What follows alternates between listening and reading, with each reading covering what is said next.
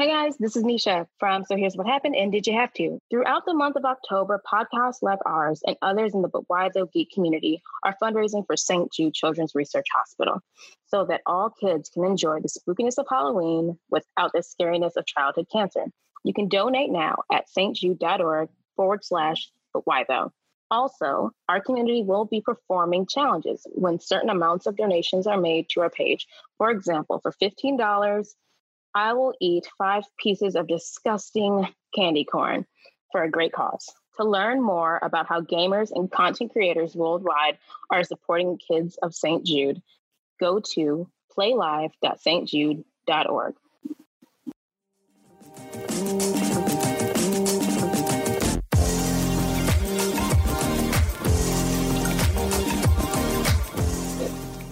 Hey guys, welcome to another episode So Here's What Happened. I'm your host, Nisha, joined by Carolyn and Perdita. Yes. Thank Hey, you for y'all. coming again. Thank you for having me. Yeah, I feel like you've gone on this whirlwind of a journey through Lovecraft country with us. And it feels right that you're here with us to talk about all of it at the end. Yeah. So, yeah, so like let's just dive right on in, Carolyn, if you don't mind reading the synopsises of nine and 10. Right. So I'll read the synopsis. Um, so for episode nine, which is titled 19 Rewind 1921, is with Hippolyta at the helm, Letty, Tick, and Montrose travel to 1921 Tulsa in an effort to save Dee. And for episode 10, which is titled entitled First Full Circle, it goes with the book of names in their possession. Atticus, Letty, Montrose, and Hippolyta try to lift the curse on Diana before turning their attention to Christina's spell and whether there's a new a way to turn the tables on her. And yes, and let's get into this because we all got thoughts, many, many thoughts about these episodes and the show as a whole. Yes. Just, but the guest goes first. That is our house rule. So no pressure, but like, what were Yeah. your thoughts of episode nine and 10? What a disappointment. um, how incredibly impotent. Um, this this series just kind of okay so you remember that meme or that video that went around twitter of those white ladies celebrating they were crossing the finish line and then that black lady zoomed past them and yes. face mm-hmm. like that is what these last two episodes of Lovecraft signify for me because we started in one place thinking that this mm-hmm. was going to be one show. And as we get further and further into the narrative and by the time we get to 9 and 10 you're just like at the end of episode 10 I'm just sitting there thinking what the fuck did I just watch? Mm-hmm. why why was this made? Why was i supposed to care about these people? What was the purpose? What why why they gave black people they took magic away from white people to get magic for black people but is so is there is there going to be a hogwarts school? Like what i don't why? All i left all i was left with was why I definitely left with a lot of whys as well because I do agree. I feel like when the when, we had the first two episodes, I was like, I'm here for it. I'm ready. Yes, uh, Lovecraft Country. Take me on a road trip and sh- explore all the like mystical horrors and like monsters that exist in the world, and like also commentary on racism and other things. And then episode 10 happened. And I, I feel like honestly, there's a bunch of episodes in between where, where there's moments in episodes where I'm just like, oh, okay, I see what you tried to do there, and you didn't.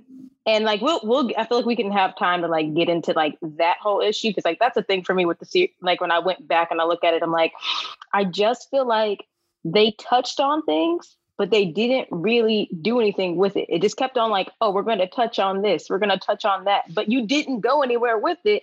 So it really just feels like you just were checking off a list of things to touch on. But sorry, I'm getting ahead of myself. For nine and 10, 10 especially, I was just left with why in those Mhm. last 10 minutes. And I also feel like, and y'all know me, I haven't been the biggest Atticus fan. I'm like, and it's not that I hate him, he just annoys me. But he, like, I just need to understand, like, he was always gonna die. Like, and the reason for him dying is like, well, baby, you what's gonna with her spell is gonna change the world. I'm like, but he has to die in order for it to change the world. He did not. He did I, I, I just I just feel like that that's what like threw me because I'm like, all of this could have been avoided if y'all stayed away from the evil white bitch. Yep. So sorry. That's like where my mind went with like 10, 10 I was just disappointed in. I'll say that 10 just left me disappointed. In the last minutes with D, I was even more disappointed because I'm like, this don't make sense. Why is this happening? Well, well, for me, um, anyone who followed my Twitter and who I DM'd, uh, episode nine was very traumatic for me personally with the whole fire and watching Tick's. Uh, I think she he she was Tick's, Tick's grandmother literally being burned alive, and I hate how they felt the need to show that explicitly. Like you saw the skin melting and her clothes catching on fire and letting all her light skin privileges unscathed and on and you know remains untouched by the flames of glory as they're gonna call them but this dark skinned black woman is just burning and melting and i hated it i had to look away because it was a lot and then we saw um, Montrose's first boyfriend, another dark skinned person, get his head blown open. Again, unnecessary. And another example of how this the writing in this show is extremely colorist. And then episode nine happened. I'm sorry, episode 10 happened. And I watched the screener the Friday. And I was so angry. You know, when you're so angry, you want to cry, like the anger manifests as tears. That was me. I was pissed. I was livid. I was angry. I was upset. I was hurt. I felt betrayed. And I felt it when I realized what was happening. It started when I realized what was happening to Dee. And what was happening was that she was being turned into a pickaninny. So you got this young black girl who went through an traumatic experiences from the beginning. When you think about it, her father died, her best friend was killed horrifically, she was tormented, she was chased, she was attacked by two grown racist white men. She was cursed, possessed, and then she's turned and she was she was being literally turned into the epitome of a demonic black girl. And I'm like, really, Misha Green, what the fuck are you guys thinking? Excuse my language. And then okay, so she got healed, but not completely. Because the only person who was able to be healed completely in this entire show was Letty. When you think about it, everybody has some kind of scars, but the only person who literally came back from the dead multiple times, who survived being shot, who survived being thrown from a building, who survived being burned, is Letty. But everybody has some kind of thing. Even Hippolyta, when she traveled through the stars, she still has the device in her arm. She's not completely who she was before. I have a problem with that. Diana, this 14 year old girl who's been through traumatic experiences, is left uh, with a decaying arm attached to her body, looking like petrified wood.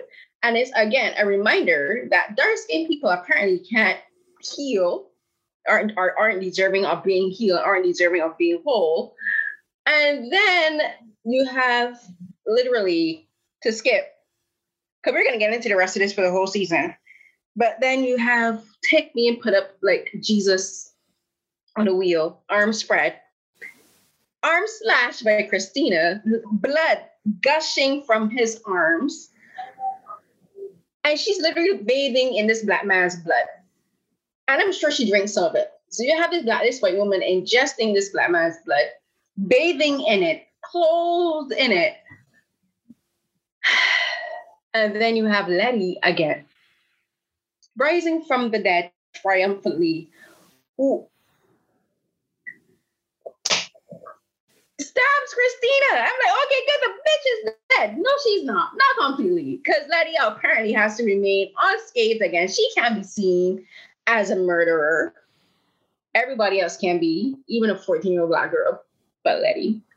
And then they use Gia, who had no even I don't even know why they put her there, but she was a prop, using her gumi her her gumiho tails to connect this black man that she met that she had sex with once, and it was uninterrupted sex. Let's remember, it wasn't even full. It wasn't even full coitus, but she's sur- literally sacrificed her soul to go into the darkness for this black man she slept with once to connect him with a white woman that she knows nothing about, so that Letty can again be the savior. But you got this Asian, this black man and this Asian woman literally sacrificing her soul to eternal damnation. Bullshit. And at the end of it, you got this little black girl again who has now a prosthetic arm.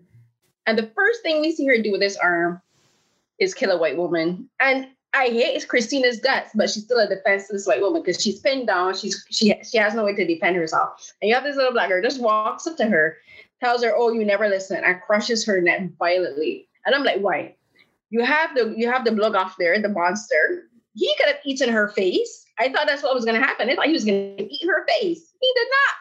No, you got the little black girl sacrificing her innocence, using her prosthetic arm to murder this white woman that she has literally never met before in her life. I hate this show. I despise these last two episodes, and I hate this show. Like you guys, I episode one and two had so much promise. Mm-hmm. Episode three was good. I like the whole idea of spirituality and all that. But when we saw Yahima die in episode four, that's when I knew this show was going off the rails and it was going to be a complete mess. Right. And so, just for a quick thing, so we do know that Gia and Tick did actually have a relationship, though. So like they didn't just have sex. Brief, though, but it was very I brief. it was brief because of how it was conveyed to us in the one episode. But like they had they so like that's my whole thing. Like again, I felt like it was random that she's the one that she's the key to like fixing him and not fixing him for fixing everything. and Especially when like she warned your ass, and all the time I'm just looking at her. I'm like, girl, you don't have to be there. You don't have to die. I'm glad she didn't die, but the whole time I'm just like, you don't even have to be bothered with this. But she still came and like all the time. And he's the one that called her a monster. And, and like the way he treated her. But again, I understand like from the episode that we saw, we understand like she loves him genuinely and cares about him. And which I find is funny since like since she's a monster without a soul. But she's like without her, Christina would have won. So I do feel like it's. I don't. it, it, she does feel like without her, Christina's asking to die because all all all Letty had to do was chop her head off. No, she's immortal. We know that. All we know is that she's immortal. Her we don't know the context of her head was not going to. Her head was not going to grow back. I just feel like we don't know the context of what immortality meant. So we just know that she's immortal. So even her head, she still would have been alive, even with her head is off. Could have been like a chicken without a head, one one stumbling about. She can still use magic then. So it's like she could have her head cut off and still have magical powers.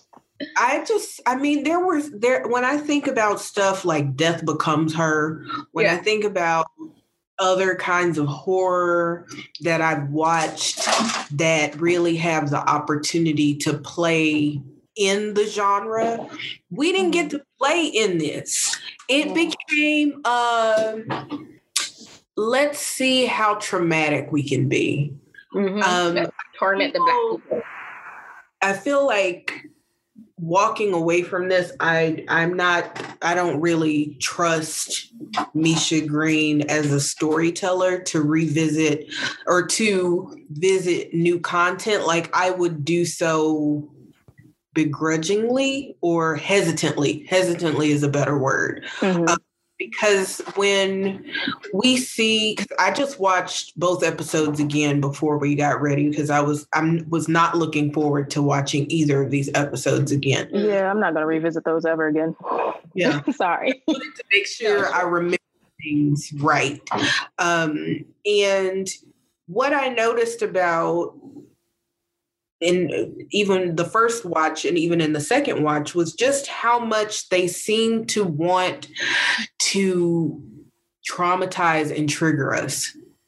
And it the the real end for me was that lingering shot of watching Letty stand in that burning house with a soon to be ancestor and then them not there and, and i said okay how would i have if i had written this and this was mm-hmm.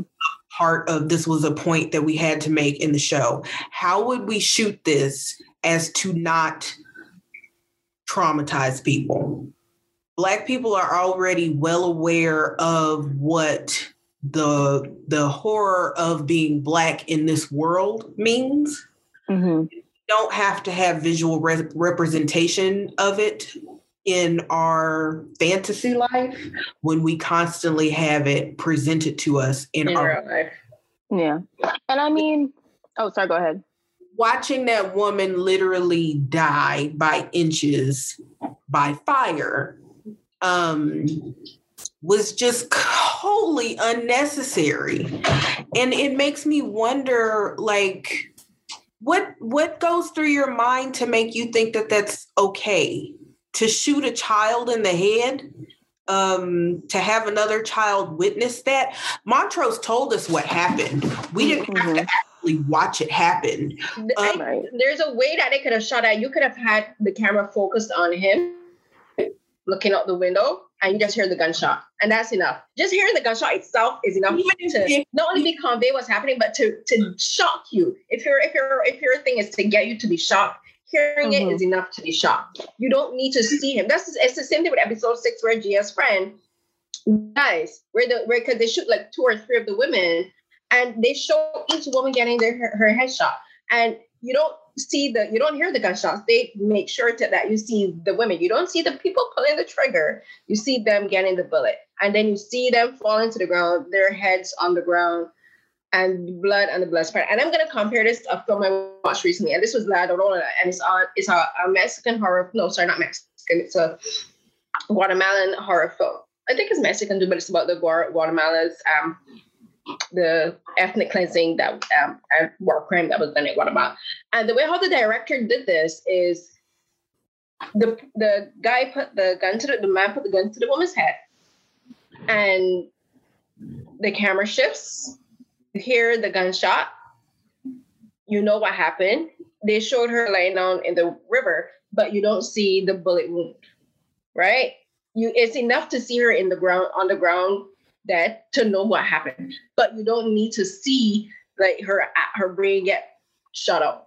And that happened in this in, in Lovecraft Country. They showed it, and it's it's gratuitous and unnecessary, and it's traumatic. And I'm wondering if these writers ever think, "Oh my God, okay, you're talking about Black people Day. How, if you're thinking that, and you have do they ever consider the audience who's watching this if they have a family member where this happened to them, how it could be traumatizing and triggering for them? Like for me, for the burn, that for the for the lady burning, that was traumatic for me because when I was in, and I think Dita, I, t- I think I told you this. I think it was you. I told her it was one of my other friends. When I was in primary school, one of my best friends in primary school, he died in a house fire. Him and his sibling, him and two of his siblings in a house fire. And, and how that happened, it was an electric fire. And he got some, he got like two or three of his other smaller siblings up, but he went back in to get two of the others, and the house collapsed on him, and he died. And I remember when I, when that scene happened, it just took me back to the day at school where the principal where the principal came to our classroom. I remember the principal going to the teacher, telling the teacher what happened, the teacher looking at us and telling us what happened. And it would that would have been bad enough, but the fact is his house was close to where I live at any time, and we could see the smoke at any. And I remember the day I went home, my mom would have normally taken this road to like to go, and she had to avoid it because she was like, "I don't want you to see the house," but we couldn't avoid it forever because anytime you had to go to town, which was straight on the road from where we live, you had to pass his house. And we always passed this burned up shell at his house. And when I saw that scene, that just took me back there. That took me back to the smell of the smoke. They that took me back. Like burning flesh is the worst smell you could ever smell. I know what burning flesh smells like. I know what burned hair smells like. I know what a burning house smells like. And that just took me back. And I'm like, Misha Green or and the other writers, did you ever think about how this could be traumatic for anyone watching this? Like, we had Watchmen talk about the Tulsa fires, the, the Tulsa massacres. They showed the houses and things burning out. You you get the idea of what happened, but they they don't rely on torturing the audience to get the message across. And I felt like she was torturing us, and like, and it does that. That's all I keep coming. I'm like, what? Like, who is this for? And even if you're saying that it's about education, how is mentally and emotionally torturing your audience audience educational? How does that help so, us? And if you're preaching to white people, all that does is again normalize our pain. That makes them get accustomed again to seeing us in pain because we talk about when like when people like George Floyd and Breonna Taylor, whoever, and, and other people who die, we always tell people stop posting the images on online because it's it can desensitize, but it's also traumatic. And I feel like she took none of that warning and applied it to this show. So, so one thing I feel like when it comes, and this is just like for this show, and then like speaking for like other shows that want to, if you want to show an accurate depiction of things that like of the, because these things are real, like these atrocities happened and we know this. And you know like there are the mass audience and let's just say it white audiences probably never heard of the tulsa massacre. Um, on average i would like I, I would go out to i could probably think of like going out to the street and asking someone like do you know what the tulsa massacre was and i'm fairly positive no one none of them can answer. So i do agree that like i feel like when we the black audiences are watching this it's like that is very triggering because people who you could have relatives who were near that area. You could have like your, your own connection to it or your own personal experiences like that. And i feel like there's this thing there's like there is a way to tell these stories and to use and like and do this without being hyper violent mm-hmm. and i know mm-hmm. like and the thing is like yes we know these things because like at first i had to pause myself because it's like yeah, no, this is probably how violent and atro- this atrocity was, and it, it's terrible. And like, yeah, people. But then I'm like, but do we have to see all of it like that? Because I do agree. I think Watchmen is a great example. Because I don't know if it's a trend. I don't want to say it's a trend now, but I feel like between Watchmen and this, I think there's one other um, movie that touches on the Tulsa massacre that came out recently. I can't mm-hmm. think of it. Um, I feel like, and I'm going to speak this into existence now. I hope no one makes a Tulsa massacre movie. I, I just I I I'm speaking it out into existence now because I just realized like, oh, somebody definitely would try to make a Tulsa massacre movie and win an Oscar off of it. And I don't want it. I don't want it. Um, but my point is I'm like, there is a way and uh there's a balance to tell these stories. And like, if you want to touch on the Tulsa massacre in your show and touch on the atrocities that happened, I feel like there's a way you can do it. Like, because I think I applaud Watchmen. Like, we see all the bad things that are happening. We just don't see it in a super hyper violent, like focused lens on like cert- on characters and everything. I'm like, because it's hard when I say that because I'm like, yeah, no, stories should be told, but at the same time, there's a balance of like not doing it for shock value. And I mm. feel like, well, yeah, I don't want you to hold back and with the realities of the, the pain that our ancestors and our brethren and our sisters faced like generationally, because we we know it. And like black people, black audiences, I feel like we as a people, like we feel communal pain is I, I think I, I think that's the word I want to use. Is like we we can like like yeah. you said when we hear about someone shooting, when we hear about something that happens to some like our community, it's sad, and it's just I don't know. There's just there's a better way to do it, and if I pray to God that the next people who try to do something like this just approach it more carefully. Hmm because I think you're right. They do need to take in consideration because yeah, the MA rating, like they told us what this show was going to be. Like we knew it was going to be grotesque and it was going to be violent and whatnot. But I'm like, this fell a step too far. Like, yeah. The hyper violence, I don't really have that much of a problem with because I've watched white shows in mm. which they literally right. thrown um, like 400 pound men out of 18 wheelers to see what happens and shoot people and blow people up and all of that kind of stuff. And so it's one thing to have hyper violence. I think it's another thing in particular to channel black pain and black mm. torture and black horror uh, of of the reality of black life and mm-hmm. to it as a plot device. Um, I think we see this a lot with Black art now, especially. Um, I have not watched Lena's Lena Waithe's Queen King. What is it? Queen and Queen Slim. and Slim. Queen and Slim. Not watched Ava DuVernay's When They See Us. I have not watched a lot of the films like that because I am not interested in being re-traumatized about something that you know it, we we deal with in reality all the time as Black people.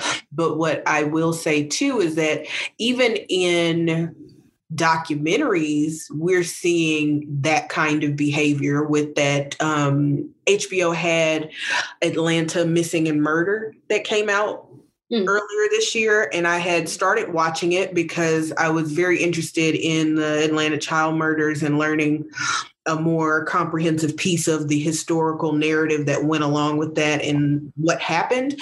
And what I noticed not too long into the series is that they show autopsy photos uncensored. Mm.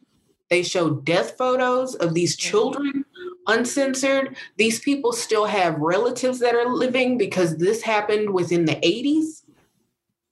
Um, and it's not just one or a couple each episode, it's six 10 photos after photo after photo after wow. photo dead black children. And I have no idea why anybody would think that it would be appropriate to show this, especially when we know that they have never released photos, death photos of John JonBenét Ramsey. They have never released death photos of white children. They have never released photos, even in, in investigative discovery um, type fare in shows when it comes to, to you know white people killing white people. They never show the death photos unedited or explicit of white people who are dead. And I go back and I think about when I went last year in March, I went to DC and I got to go to the National Museum of African American History and Culture. And I walked the entire the people's journey, which starts in the, the lower level and goes all the way up to Barack Obama, and then there's additional exhibits. But what I noticed, especially because they have um, a room in the people's journey as part of it that has Emmett Till's original casket inside. Mm. Um, when you walk the people's journey, you are not seeing photo after photo of maimed black person, lynched black person. There is no photo and no video of Emmett Till's body in his exhibit. You cannot photograph or anything when you walk through that exhibit you the casket is open. It was restored because they actually had to exhume him at one point and then the casket was too um, deteriorated to rebury so they buried his remains in a new casket. And instead of just throwing away the old casket they went ahead and restored it and now it's on exhibit there in dc there's not they tell the story of Black people without traumatizing Black mm-hmm. people. Mm-hmm. And our story is not just the horror of being Black. And I feel like this show ultimately, as much as it was supposed to be a Black show with Black people for Black people to a certain extent, um, it the narrative still was written from the white gaze. Mm-hmm. I agree because like for me, when it comes this show to me is also very unbalanced narratively with if you're going to show the horrific elements of being black in North America, like the racism, the xenophobia, the color when you're not even colorism, because she barely touched on that, which is utterly ridiculous. But if you're going to show the horrific parts, we have to balance it with good parts. You know what I mean? Show us the lightness. You we we had the episode with Hippolyta. Okay, so you have one out of 10 episodes. That's not enough. We had no, like, you had, um, t- people that people, they, they would say, oh, the romantic parts between Tic and Letty. Please. Their relationship was built, but their relationship is so shabby and empty to me. Like, their first time uh, happened in a bathroom and because he was jealous and he was trying to show his dominance over her because another guy made a comment so he took her to the bathroom and had sex with her, and it was like a one bam, thank you, ma'am thing. And like he didn't even realize that she that she was on her period. Like it was, like, she was actually a virgin. It was no, sorry, she was actually a virgin. Yeah. Sorry. So he didn't even realize that. Like that means that he wasn't even thinking or registering how uncomfortable she was physically. It was all about him. And then they had very few moments of intimacy. And the moments that they did have that were intimate had nothing to do with them personally or the relationship. It had to do with what was going on around them. Because in episode five, where like he talks about what happened to Yahima, and she's in the bathroom, she's reading the Bible. Again, it's not about them, it's not about her as a person, it's about his, it's about him. It's about Christina, it's about what's going on. So even their moments of intimacy aren't truly intimate, right? And yeah. we didn't have and the moments we that could have been moments of levity with like, for instance, Ruby singing are marred by by like making colorist comments or marred by people about people being colorist towards Ruby because they dismissed her and they wanted um, Letty to come and sing. There's um there's moment there's like Ruby in the bar where she could have had a good moment performing, but again she she was unhappy, and then she met William, who then turned around and assaulted her and drugged her, and I hate that that is never addressed in the show and Which, it's never addressed online. I did not see Misha Green or anyone address this. I'm like, she was drugged. That's sexual and physical assault. How is this okay? There's no moments of levity. There's nothing to balance the dark with the light. Like everything in the show regards to black people is violent. Even even with Gia in, in South Korea, the moments that could that were supposed to be fun with her, like babbling about music and whatever, is turned around and marred because it's like as soon as after that happens, her best friend gets killed. Mm-hmm. You know what Which, I mean? Like, and I mean, I think part of it is. And I think part of it is like we understand that the setting of this show is taking place during, you know, a tumultuous time in history. So like, yeah, there's violence. But I'm like, God, there was there's joy in some moments. Like there could be joy. Yeah. Like my grandmother made it through. Like and they had some joy.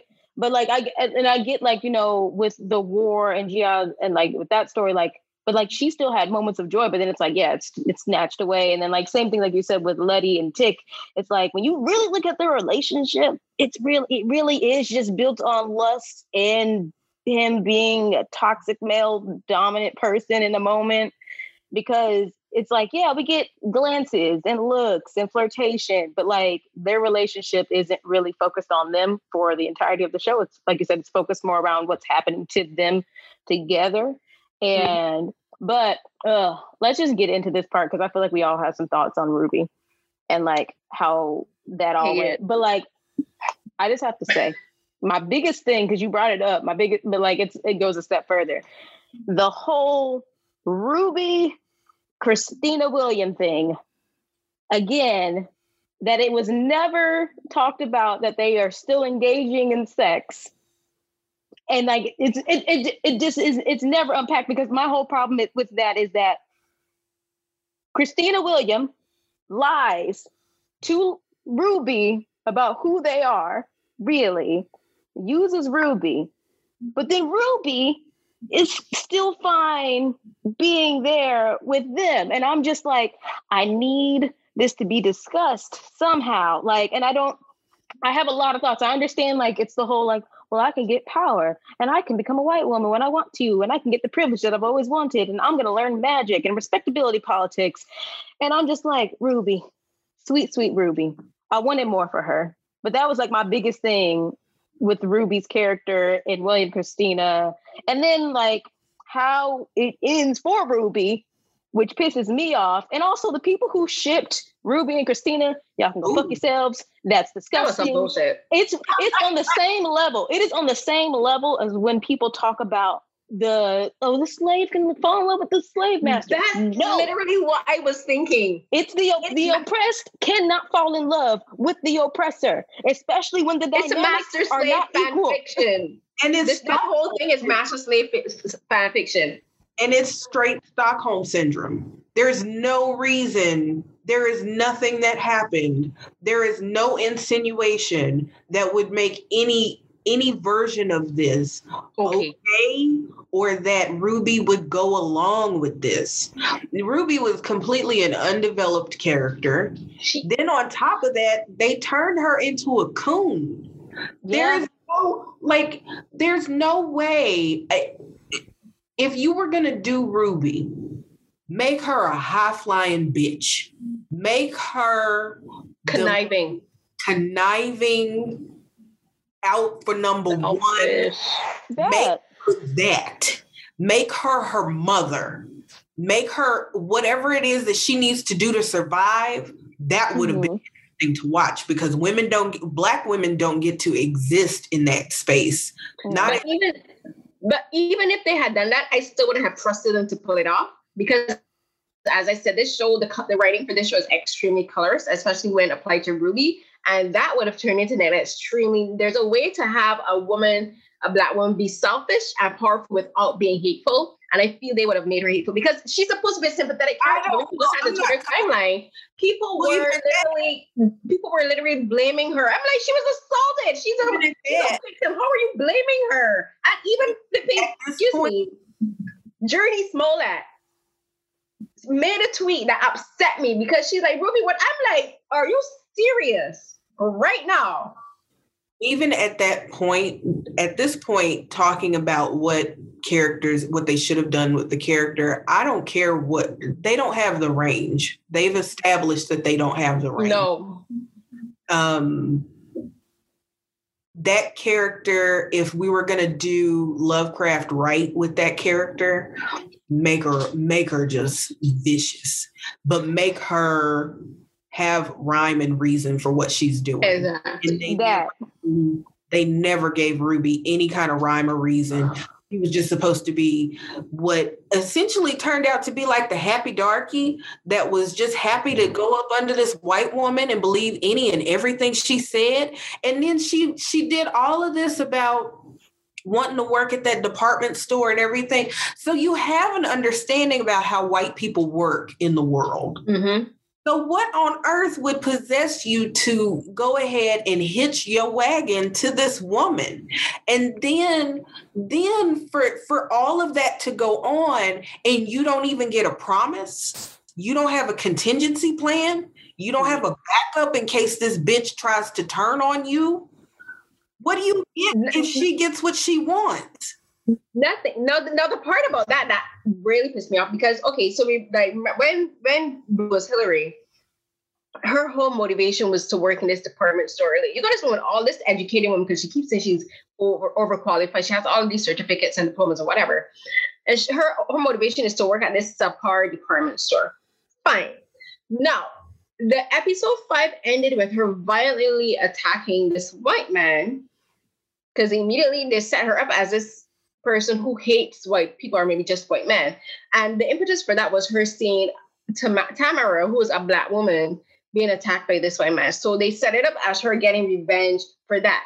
Now, you're gonna do that, but then you're gonna have this same woman become the lackey for a racist white bitch who cares nothing about her, who made her wear a, sli- a, a servant's uniform to go in to this club filled with racist white men. Make it make sense. Well, even at that, You're gonna have this. You're gonna have this. What this black woman who literally put her foot up this man's ass, turn around and take the side of this racist white woman over her sister. Now we always say like my sister and I fight like dog, but I will never take the side of some stranger who I just met, who had been lying to me from the beginning, who assaulted me over my sister. No, even at that, You- she you- was assaulted. She she was mad that Tamara was assaulted, even though she tried to treat Tamara like uh she, she was taking the whole superior position she over her. wasn't upset about her own assault. Assault. What? Mhm. Which doesn't make sense. And that goes back to the whole part with like Ruby could have been a great character if they really thought her out more and made her like, yes, make her be self preserving, make her let her be, be allowed to be selfish and go and get what's hers. Let her be the one who could have killed Christina in the end. Because, you know, they tried to set it up that way. And like that whole thing, like that whole like Ruby being the black cheerleader to this white woman, like it's gonna work. I'm like, and again, my biggest problem with Christina is she's a she's not that great of a villain. No. And I say that because her whole thing is like, I want to do this thing that not even any of the men in my family have been able to do. And I'm just like, white woman, sit down. Because my whole problem with her is that's her whole motivation for everything. She could have existed. She could have left this black family alone, but instead she imposes her will in the things that she that's important to her over the black people. And it's like, there's no other way but for me to kill kill you. I'm sorry, but I have to kill you. I'm like, or you could just not be immortal that wouldn't have to kill him. But, but, but no. you know what's always irked me about the immortal, the whole immortal thing, and it, this show is a is a prime example of why that never works for villains. You become immortal. What then? What is the, what what what is your next step? It's you such a, it's such a vague you, concept. What, what, are your what are what are your plans of immortality? You're not going to get party on other people's. What's the plan? You're going to get oh, immortal over these white men. Okay, you get and it wasn't even like she thought out like I'm gonna smash the patriarchy. It wasn't even like at least tag that on there. At least say I'm gonna take all the power from the white men. At least you know if you're gonna go full, if you're gonna go full evil white woman, at least try and preserve yourself. But no, it's just like I just want to become immortal because none of the men in my family could do it, and all of us have tried to do it for so long. And the, the white man did not recognize me as his equal, the white woman. That, that is her. That could that work. her. If, that could have worked if her if she had other white women to empower.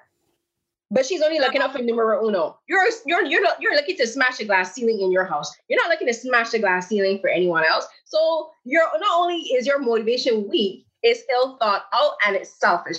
What is what good is it having all that power if no one else even knows that you have the friggin' power? Was she gonna go and have a, a, meeting with other white women and say, "Guess what? I'm immortal and I can give you guys immortality"? No. What's what is the point? And then the whole thing with Ruby, they fridged her. They literally made Christine. They literally had she she was fridged. And we know the fridge fridge is the definition of killing a woman, a female character, to further the plot normally of a man to give motivation for a man. Where, if it was a man, he would say, "Oh my God, you killed my wife! I'm gonna get revenge." They didn't even do that here. They didn't even give her the. They didn't even give Ruby the respect of having Letty care that her sister was was killed.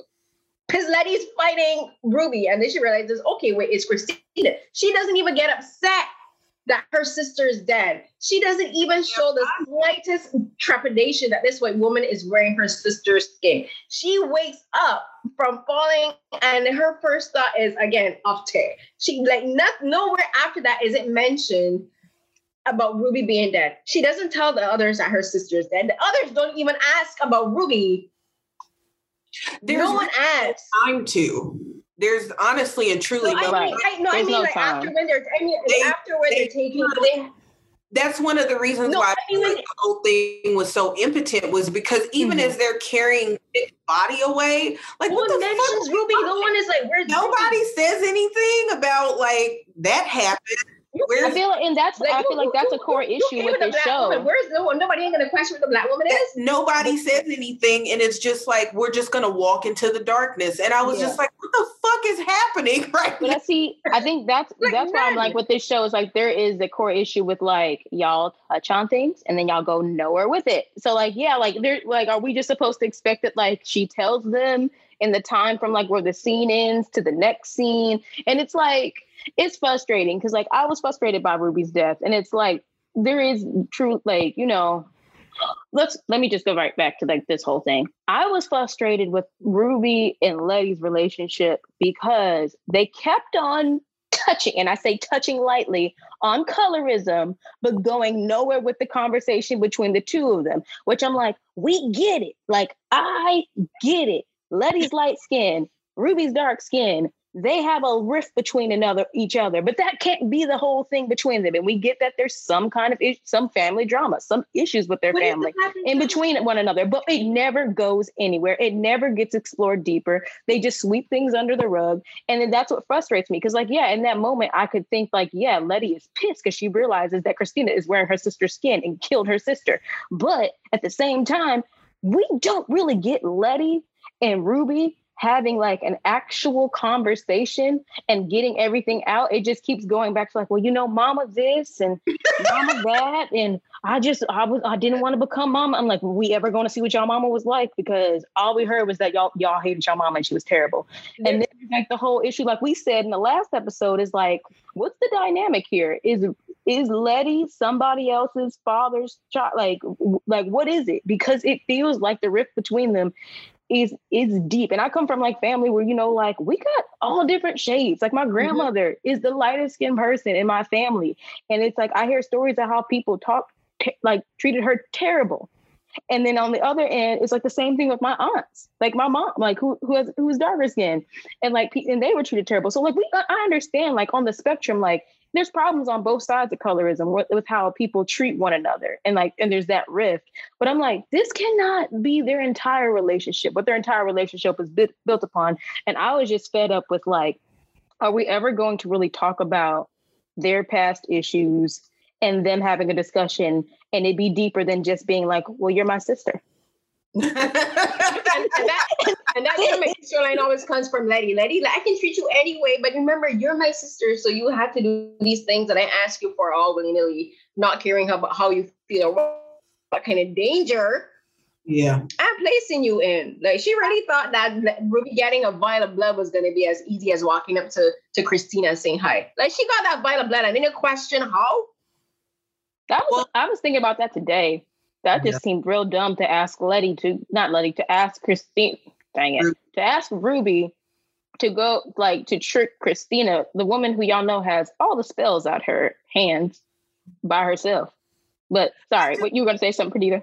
I well, it what you were saying points to something that I hope we talk about more in depth. But I want to mention something for them to have gone through all that trouble to get the book of names and then not use one goddamn spell from it beyond what happens with the ancestors in the mm-hmm. ancestral room. They couldn't restore it. You have all of this power at your fingertips, literally right now. You can't restore Dee. You can't figure out a way to get all three pieces of these people that you need.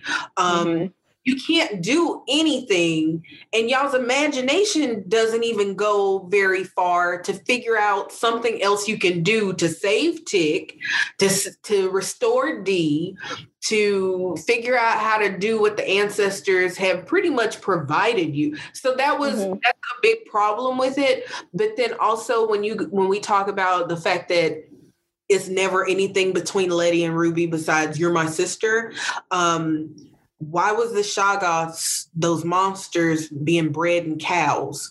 Why did Christina ha- have them kill her like um, Emmett Till if she was just going to go ahead and betray and kill Ruby in the first place? Why did why, did y'all show us that man that had been that was basically had his tongue cut out in Ruby's episode in the closet and y'all never went anywhere with that? Were they harvesting body parts for for white people? Was that right? the police how, chief with the black body parts. Like we see him very briefly dying because he's got bitten by the the black shoggoth, but it's like okay, so was that was were they just doing that was that why that guy was in there but nobody tells you anything they show us and i know i've watched enough tv i've written enough stuff to know that if you're going to show your audience something there better be a fucking reason for it Mm-hmm. Do not waste people's time showing them things that you're never going to discuss. Which brings us to Dee. Sorry. I just feel like Dee at the end dri- is driving me crazy. And I understand, like, like I did go back and watch the one scene of what she's reading. And some because some people have pointed out, like, oh, she's reading the book. Uh, and they're like, well, maybe she's feeling some kind of pro- prophecy. But I'm like, but there's nothing that, that it just doesn't make sense that Dee has to go kill her. And I don't know, is it just because y'all wanted to show us her robotic arm now? that she's a cyborg? walking on the road basically. It, it, it doesn't make sense. It doesn't make sense.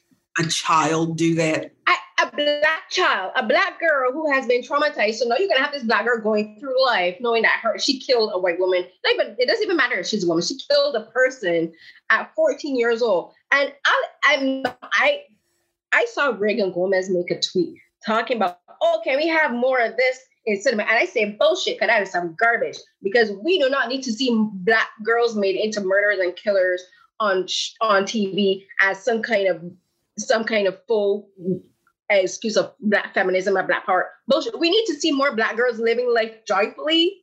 We need to see more black girls being happy, being treasured, being cherished, being looked after, being loved, being appreciated. We don't need to see them being tormented, made into murderers. We don't need to see them being violated, brutalized, and victimized. And it's, we don't need I to see them being unhappy. We don't need we don't need that. We need we need more black joy, not more black pain. What is that?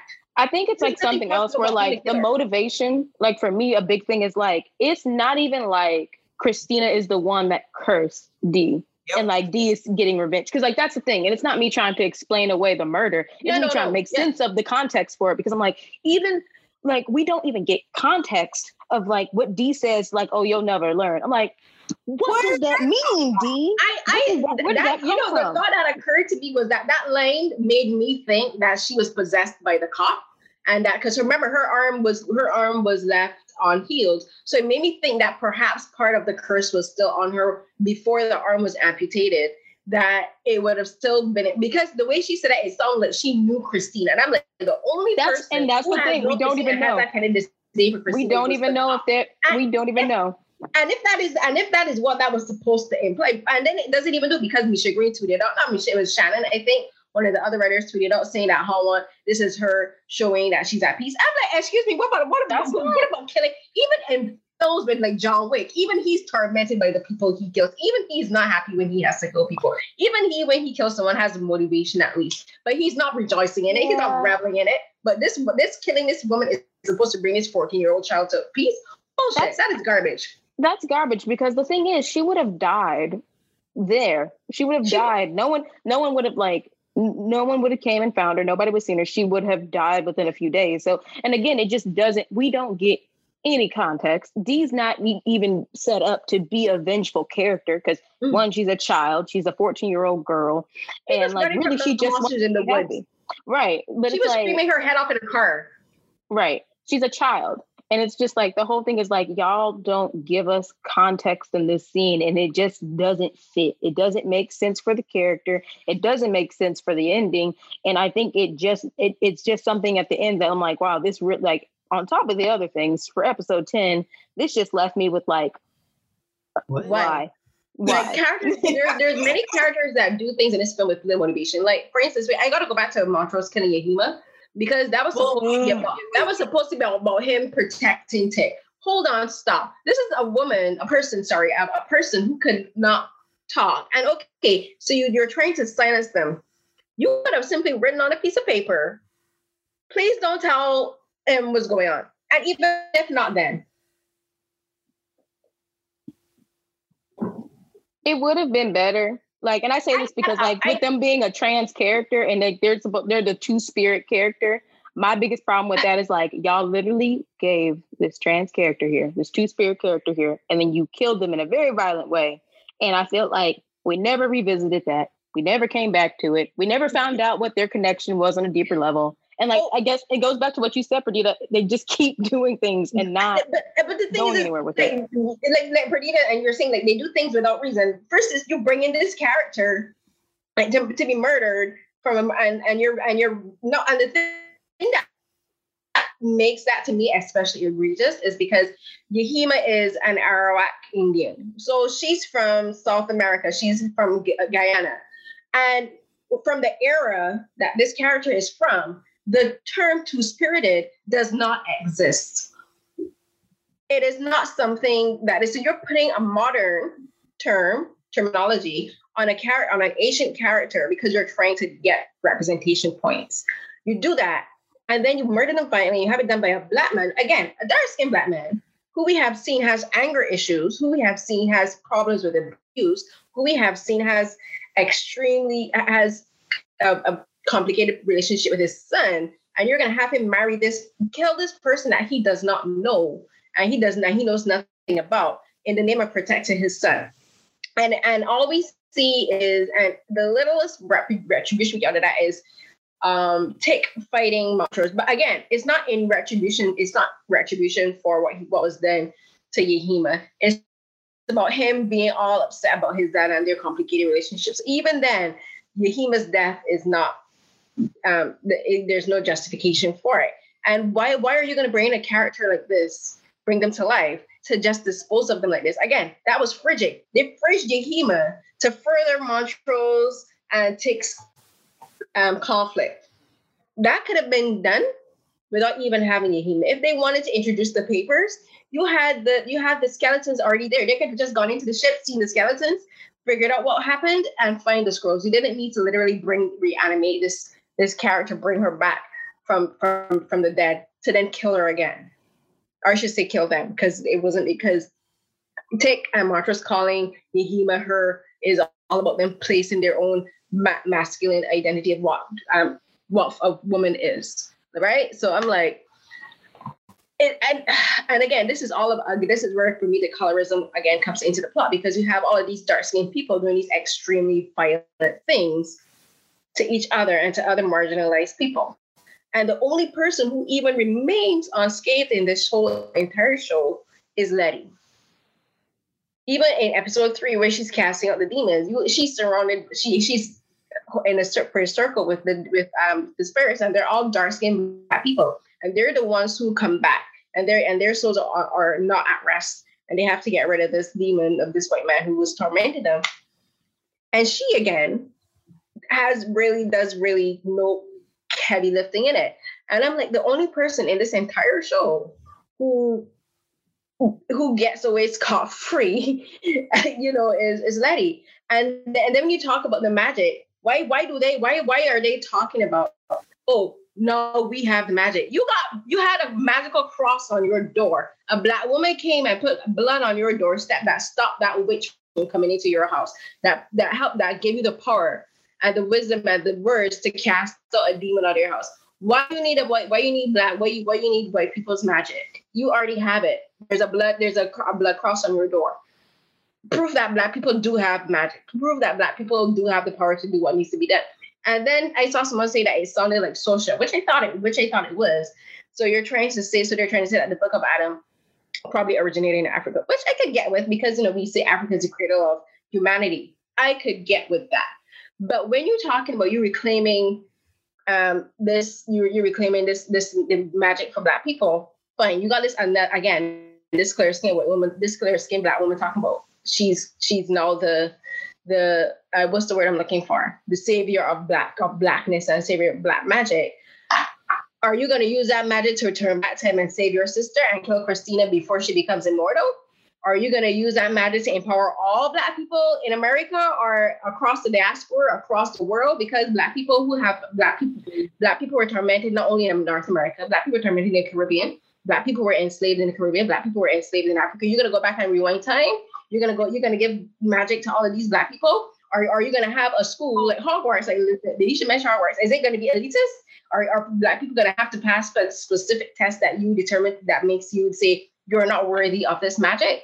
What the hell is the purpose? Okay, so the whole thing. Sorry for messing around, but like giving black people magic. Um,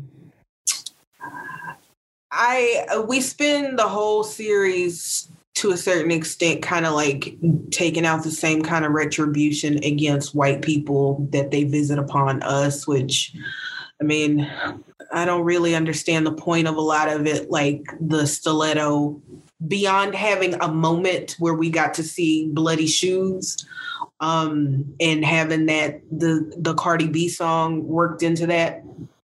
Um, like I, I don't see what the point of a lot of the viciousness that are the characters we follow visit upon people um, and then when it comes to the magic, is we're all they're always just defensive and reactionary. They're never offensive. Um, there's never the only time we see them try to pull from ancestral powers is literally in episode nine and episode three with Letty or yeah, three with Letty when it comes to Holy Ghost. Um, but we never see them reach out toward anybody outside themselves. We only see them trying to interact with the magic that Christina is trying to wield against them. Um, and it never real it's just like they never have any autonomy I don't know how you make a whole TV show with characters that never figure out their own autonomy in any way. And then to sit up and say, well, we're giving magic to all the black people, and it's just, or we're giving, we're taking magic from all the white people. It's just like, but what is the plan after that? um, what where have we had a setup somewhere in here that leads us to the conclusion of course that's what you should do give all take all the magic from white people and then like it's not like Buffy the Vampire Slayer when she takes the scythe and um, has Willow give all of the Slayer powers to all the girls around the world that would be in line. It's not like that.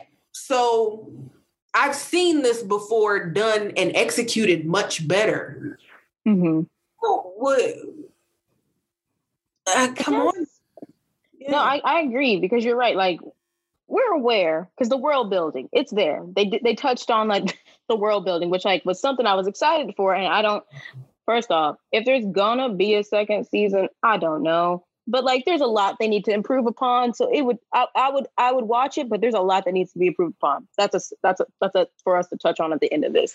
But mm-hmm. my thing i agree with you because of like if we know that magic exists and it's not just the magic that christina and the braithwaites wield and it wouldn't my first thought was like well let me go find the black people who know how to do magic which y'all did in episode three. And then i think that woman gets killed off by the white man ghost I'm we never actually find out whether or not she. Oh, that's right, because she just gets thrown up into the ceiling yep. and then she's unconscious. I, I don't think she so was killed up. I think she was just hurt and then she just left. And right. the thing is, is like what, the, the, the, other thing is they're acting like white people are the only people who had magic. Not true. When you have Ji-Ah there. Ji-Ah is right, and that's what that that's the point I was making too, is because like we know with the world building that there is magic and there is like other supernatural things in this world, and that's been established. So it's like, and, and Tick is now aware. Tick is aware of this before anybody. So it's like, it's not like I'm expecting them to know who to reach out to, but I would just think like throughout all of it, they only think that only the magic from the Book of Adam, only the magic from the Braithwaites can combat Christina. But I'm like, no, because honestly, in basic supernatural stuff, you would want to go and find a different kind of magic to combat against the magic because, and again, I understand. I'm like, this is just me going off of all of the supernatural movies, mm-hmm. shows, and books I've ever read. But like, you want to go find a counteracting magic, like Sabrina, Sabrina, the what is it? Sabrina, Teenage Witch, the one on Netflix. Mm-hmm. What's her? Oh, my favorite one, Please. the witch. Oh, what's her name? The black witch with the waves. Prudence. Prudence. Prudence. Love Prudence. Yeah. Prudence goes in this goes to Louisiana, goes to New Orleans, and they learn magic that they've never learned before from their aunt who were related to their roots and their ancestors. And like, oh, we can use this to kill my father, the man mm-hmm. who, like to do this because he can't operate against this magic. So I'm like, it's a thing. And yeah. I mean, it's just I, I, agree with you. Like their whole thing, their whole they keep looking towards like, oh, but Christina and the Brace Braithwaites, like, and again they're looking at like the power that the white people have. But I'm like, black people have their own power. Mm. We do have our own. Mm-hmm. We have our own. So I'm like, but no, they keep looking at what Christina and what the Brace Braithwaites and what the white man magic is. And I'm like, but thank God for like Hippolyta, because like Hippolyta was really the wild card that came in who like offered something that the Braithwaites didn't have, that Christina could not control. So it's like, yeah, I wish we had more of that. I wish we had more of them being, you know, because oh my God, Hippolyta was the one who was probably the most. Uh, I'm going to screw up the word you said, autonomous. Um, and I feel like, damn, I wish in them. I was really hoping she would be the one that would like be that like that that cog in the wheel that stopped everything and saved Atticus. I, I am not putting all thought, that on her either. Yeah. Yeah, yeah. I, I honestly thought that if Hippolyta's um her her arm piece was gonna give her some kind of again magical abilities to do more than she did. Because we what we got in episode nine was her being electrocuted. Again, we got to see this another black person being put in extreme pain. And and and her pain is prolonged because Montrose is stuck at a window watching Tulsa burn, reciting the names of black of real life black people who were killed in Tulsa. And I'm like, no, we did not need to see a black woman being tortured, electrocuted, so this black man can recite the names of people. You're you're so you're placing her body at the expense of they could have at the end of the show. I think we talked about this in the last episode. They could have at the end of the show shown uh shown credits with the names of the of the people who died in Tulsa listed. There was no need to prolong her pain. We saw her profit animal and all this. And then so Hippolyta, what she brought back from from her 200 years on Earth, whichever night it was, um, make a prosthetic arm for Dee. I actually thought the arm was going to be a bit more futuristic looking.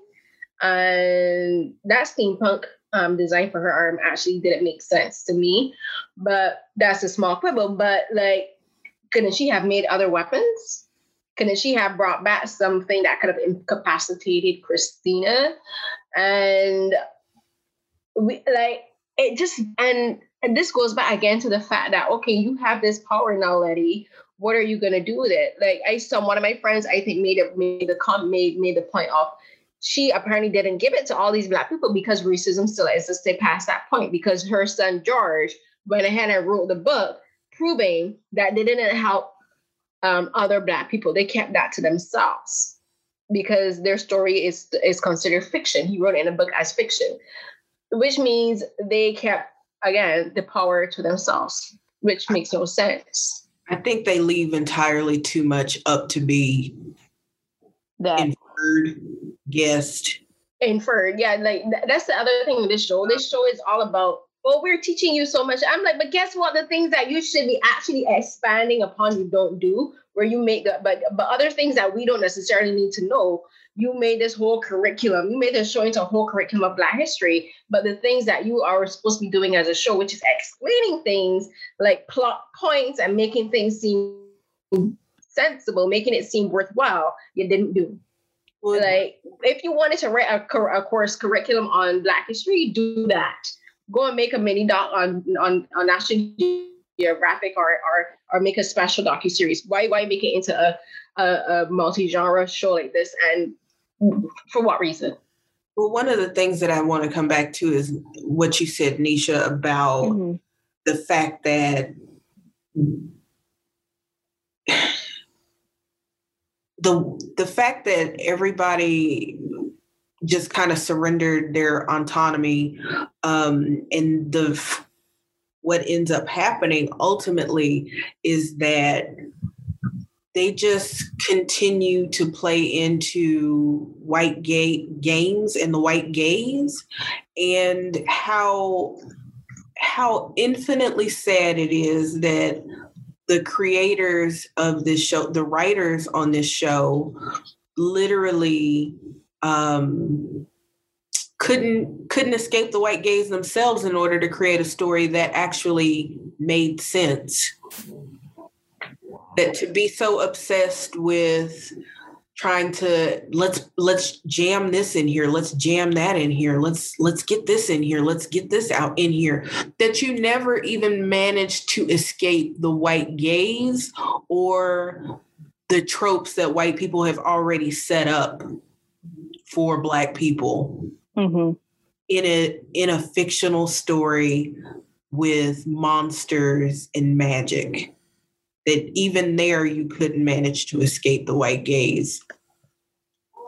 Right.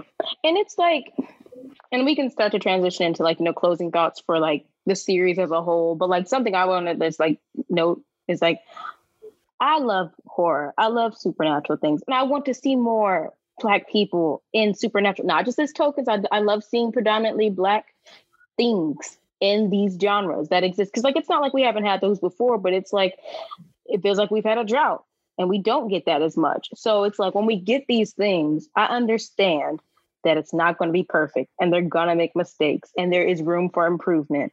So it's like I I don't want this to sound like for anybody who's listening that we are just like digging at this and saying it's terrible and this and that. It's like it started off strong. And I want to see more of this. I think people should probably look at this and see this can be improved upon. I, tr- I truly believe that if they did want to bring back, if they did want to like bring another season, I would hope there are things they will improve upon it.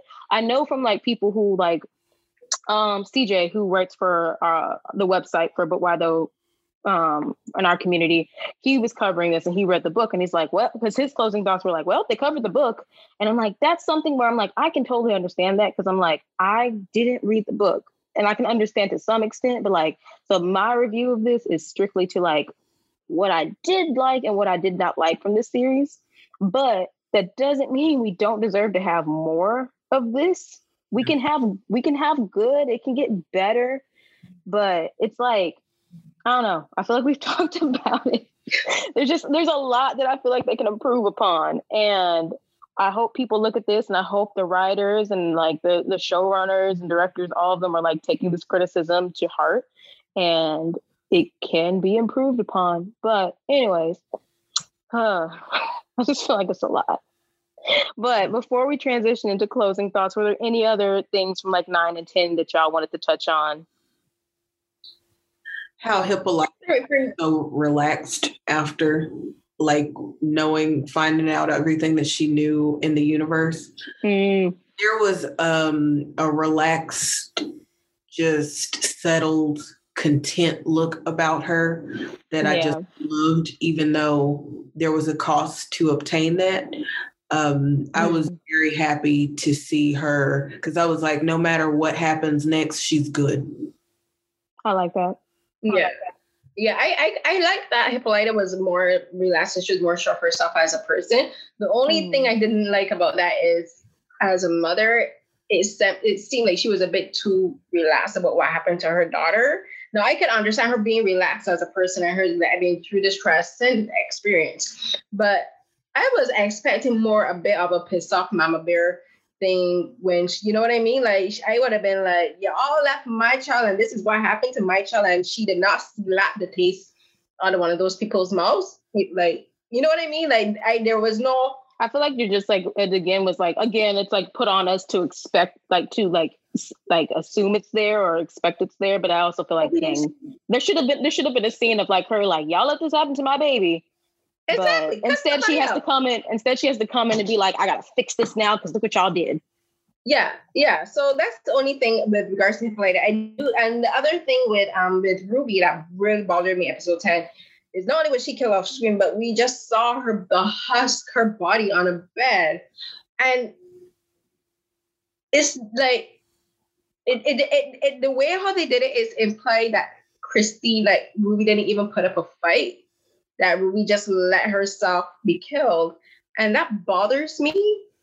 In the fact, it just shows how little disregard, the little regard that the writers place on Ruby as a person, where it's like she didn't even warrant uh, a moment of us seeing her actually like as you got like we've talked about her autonomy where I would have liked to see her fighting Christina, you know, like cussing her out, getting like two punches in. Like we didn't even get that. Like Ruby wasn't even worth a, mo- a, a, couple, at least one scene with her grappling. Like even if she had to die, at least show her fighting. Like you know, like at least show her reclaiming her autonomy, her agency. Like just mm-hmm. ah, Ruby depresses me. That's why I say I gotta talk right a lot about this. But yeah, we're gonna. So um, I'll, I'll do my final thoughts, and then you two give, and then we'll wrap up. So my final thoughts was this show was had potential. This show had promise. The only saving grace of this show was the performances. Like all the cast, they did an amazing job. Like Wunmi Mosaku, she worked with what they gave her. She made what she made, even though I did not like the storyline, she made I think, and I think that's, and I think what makes us really care uh, Ruby is not because of the character, because she was never given enough development as a character, but Wunmi Mosaku put her all into this role.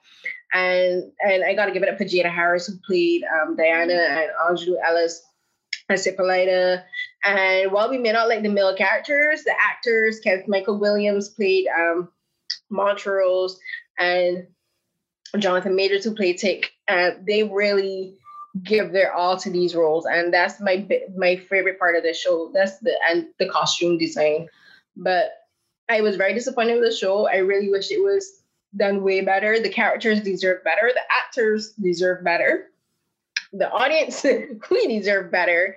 And it breaks my heart to see how that what I that I remember I made a tweet. But the thing that really breaks my heart is when it comes to the characters where people blame the victims for for what happened to them and blinded their eyes to the abuse of Ruby. And that to me was my biggest takeaway. And it showed how colorism is still accepted in the Black community and how people are willing to overlook certain things because the hero is a light skinned Black woman.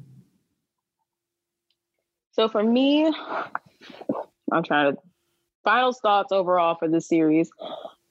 Like I said, and I'll I will continue to say, like I think they really did have a solid show in the first half. They had us in the first half, and then they lost us. Um, and that's just I don't know. I mean, maybe th- this is just like a it's a learning curve where they got to flesh it out more. I understand it's like based on a book and everything, and maybe one day I'll go ahead and I'll read the book. But at the end of the day, I feel like it's the stuff like we've we've said throughout this episode. It's the touching on subjects and touching on things, but not really going anywhere with it, or like showing us a lot of stuff, but not going anywhere with it. That I think that's where it falters a lot for this show. Um, the writing and the like you said the the cast great. The performance is great. I just wish that some characters were thought out more.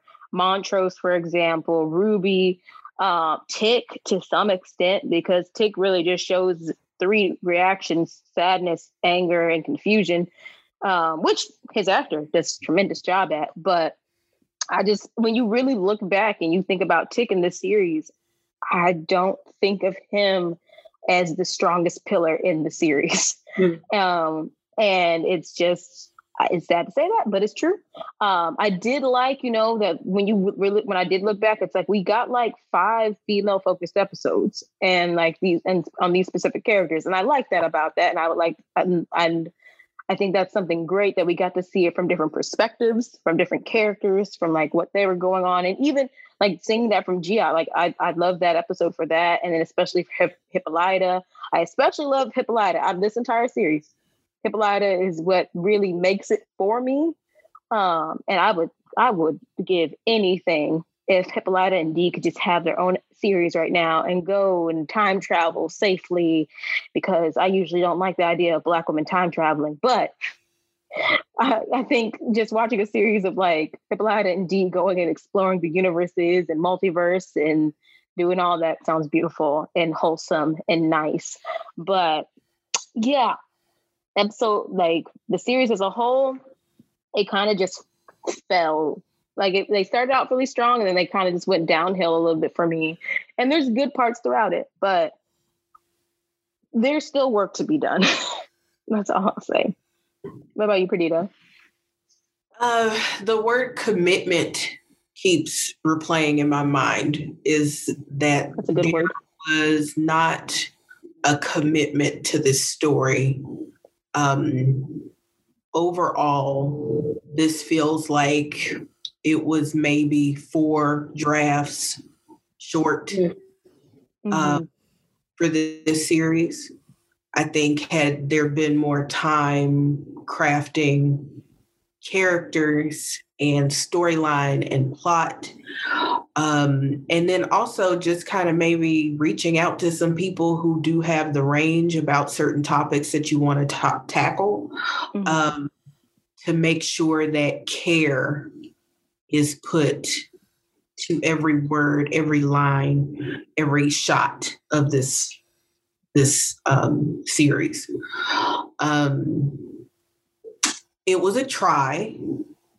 Um, I hope one day I get to try and get that much of a budget and that much talent um, from the top down to make something um, and and for it to be good. I don't think art has to be perfect in order to for it to be enjoyable. Mm-hmm.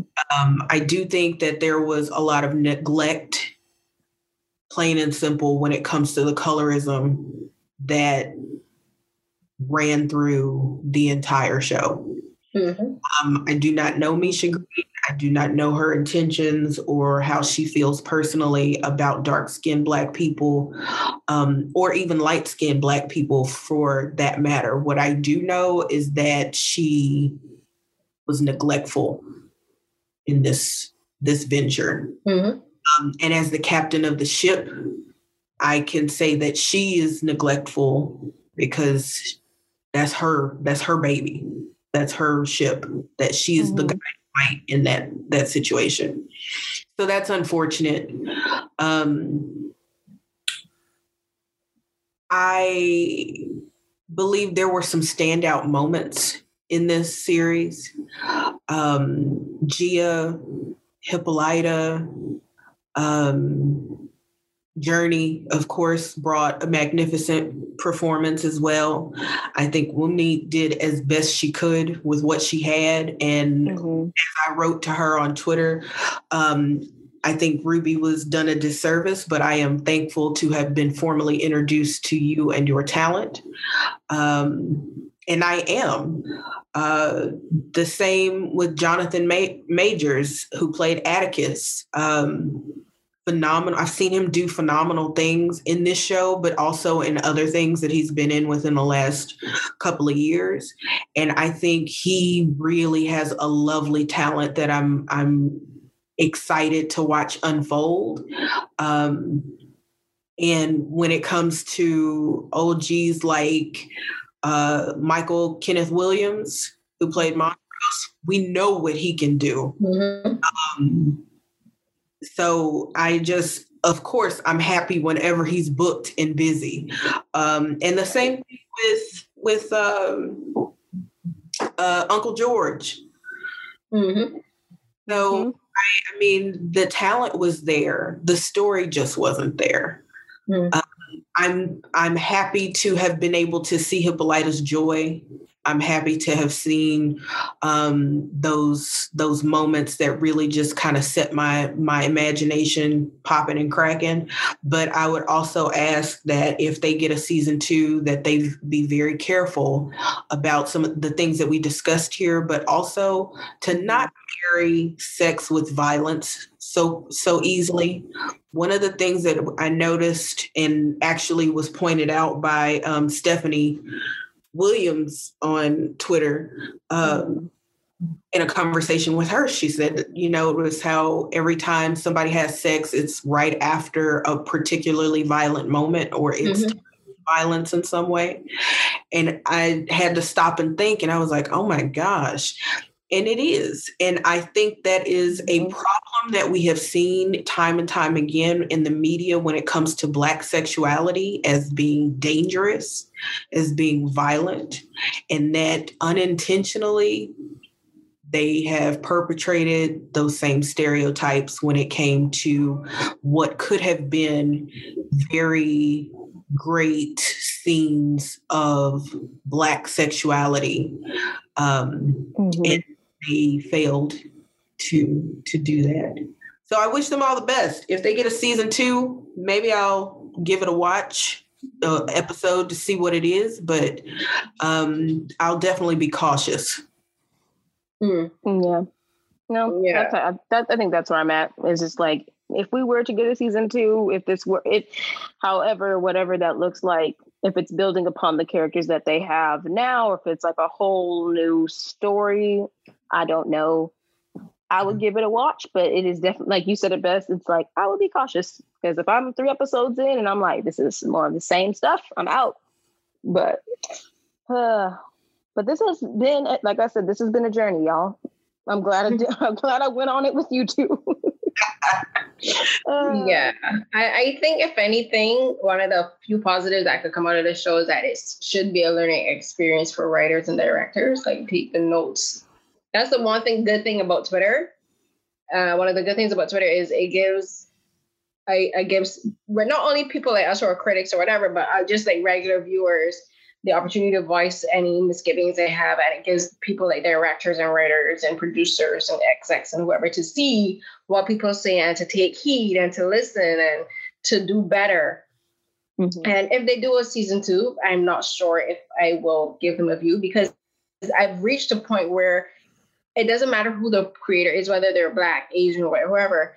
If I feel like I have to I have to go in with the mentality, let me let me protect myself instead of going in being open, it's not I'm not gonna put myself through that emotional and mental angst. The life is too short. We have too many things going on for me to have to go into a show. Oh dear, let me brace myself just in case to repeat the mistakes of season one. I don't think it's fair to us as viewers to have to do that. And I don't think it's right. And just because the creators are black or female, we shouldn't have to push our push our aside our own personal feelings to give them a chance. I don't think it's right and it's not fair. Yes, we we and we, we support black creatives, we support black female creatives, but that doesn't give that but that doesn't excuse harm. It that like you know we always say in um the um was it the con- the consequences doesn't mitigate no um intent does not mitigate impact hmm. right you may have good intentions but that doesn't excuse the harm done and if she does a season two, I don't want to see people berating other Black people for having misgivings or, or saying they're not going to give her a second chance because that's within our rights. And um, I think that's one of the other things that came out of this show too, where we see, saw a lot of Black people saying, "Oh, you're not smart enough to get it. You shouldn't need a curriculum and a syllabus to understand a TV show."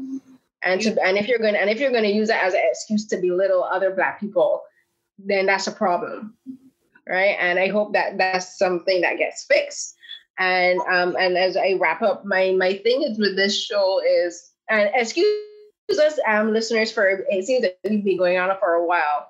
Um, but I think it's kind of um, fitting since this is the last time we're probably going to talk about this show.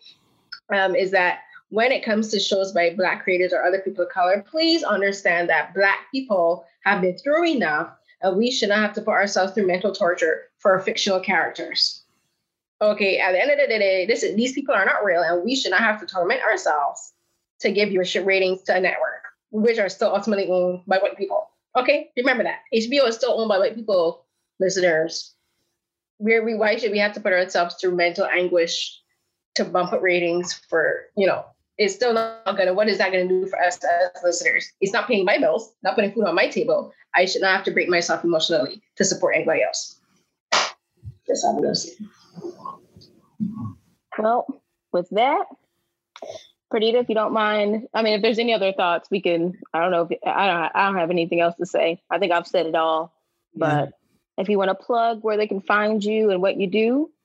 Yeah, so I am a writer by day and a writer by night, um, and also, uh, well, for writing, you can find me freelance over at uh, loveblackgirls.org. Um, and then also, I am a an aspiring documentary documentary filmmaker. Um, hopefully, you'll hear more about that within the next well by 2021. Uh, we are. I can't believe this year is almost over. I've been in the house for eight months. Um, so those are the big things. And then also, if you'd like to um, laugh on Twitter, you can follow me at Perdita Patrice. Um, that is P E R D I T A P A T R I C E. Um, and that is my handle on Instagram as well. So feel free to follow. Awesome. Well, thanks. And then, Carolyn, where can they find you? You can find me on Twitter and Instagram at Carrie CNH12, C A R I E C N H 1 2. And you can find me and Perdita and Alicia's tweeting about film, TV, um, occasionally K-pop, and and and with I will announce on here that I am starting my own uh, K I, I K drama and Asian drama podcast It's going to be called Beyond the Romance Drama Podcast, where I talk about my favorite K dramas, um, Chinese, Japanese, Thai dramas, films, occasionally K pop. And um, so you can look up for the tweet announcing that. And I've already began doing my research and lining up interviews and guests for the podcast. And you can also um, find my find me guesting on the African American Film Critics Association virtual roundtables for this summer while we're in quarantine, and you can go on the YouTube channel and watch the the interviews with black creatives in the film and television industry. By the time this one comes out, we will have done interviews with Yahya Abdul Mateen, the second for um, his new film, The Trial of the Chicago Seven, which is on Netflix. Um, interview with um, Radha Blank for her film, The Four Hero Version, which is also on Netflix. A hilarious film. I love that film. It's hilarious. It's thoughtful. It's about black women, hip hop, and aging. And you can also find, I also think by the time this one comes, no, not by the time this comes up, but also look forward to our roundtable with writer and director Remi Weekes for his film His House, which is a horror about ref, about the refugee and immigrant immigrant experience. And that will film is coming out no, October the 30th, I believe, on Netflix as well. I saw that film at Sundance and it terrified me. it was and it also made me cry as a, as an immigrant. I related a lot to to the experiences and the and the metaphors in the film. And also, yeah, you can find that those interviews and more on the AFCA YouTube channel and also follow their Twitter account. And I'm trying to remember if we have anything else to promote. Oh, and also I will have an uh, TIFF 20 film recap for uh, Under the Open Sky by Miwa in Chicago with, and my guest will be Lee Lai. She is the EIC of University Reviews, and we talk about that film and how great it is and how amazing it is.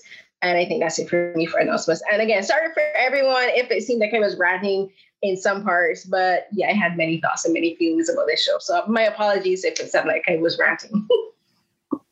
And as for me, as always, y'all can find me on Twitter and also on Instagram um, at my new handle. It's Neysha Plays. That's N E Y S H A P L P L A Y S. I don't know. I'm tired. Can't spell. But yes, y'all can find me there. Just type in Neysha. Um, and yeah, find me over there talking about anime and things and manga and movies and horror because it's spooky season. But with that, we can close out. And oh, before we forget, Y'all, our listeners, please remember throughout the month of October, we are helping raise money for St. Jude Children's Research Hospital with in partnership with St. Jude Play Live.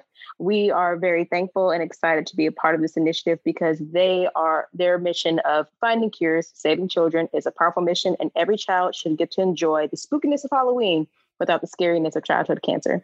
So please go donate at forward at stjude.org forward slash though you can go make me eat nasty candy corn for fifteen dollars. So there's mm-hmm. that. Get joy from that. But yeah, just so much fun. I've eaten like 40 pieces so far this month and I hate it. But it's for the kids, y'all. But with that, we are out. So goodbye. Goodbye. Remember, wear a mask, wash your hands.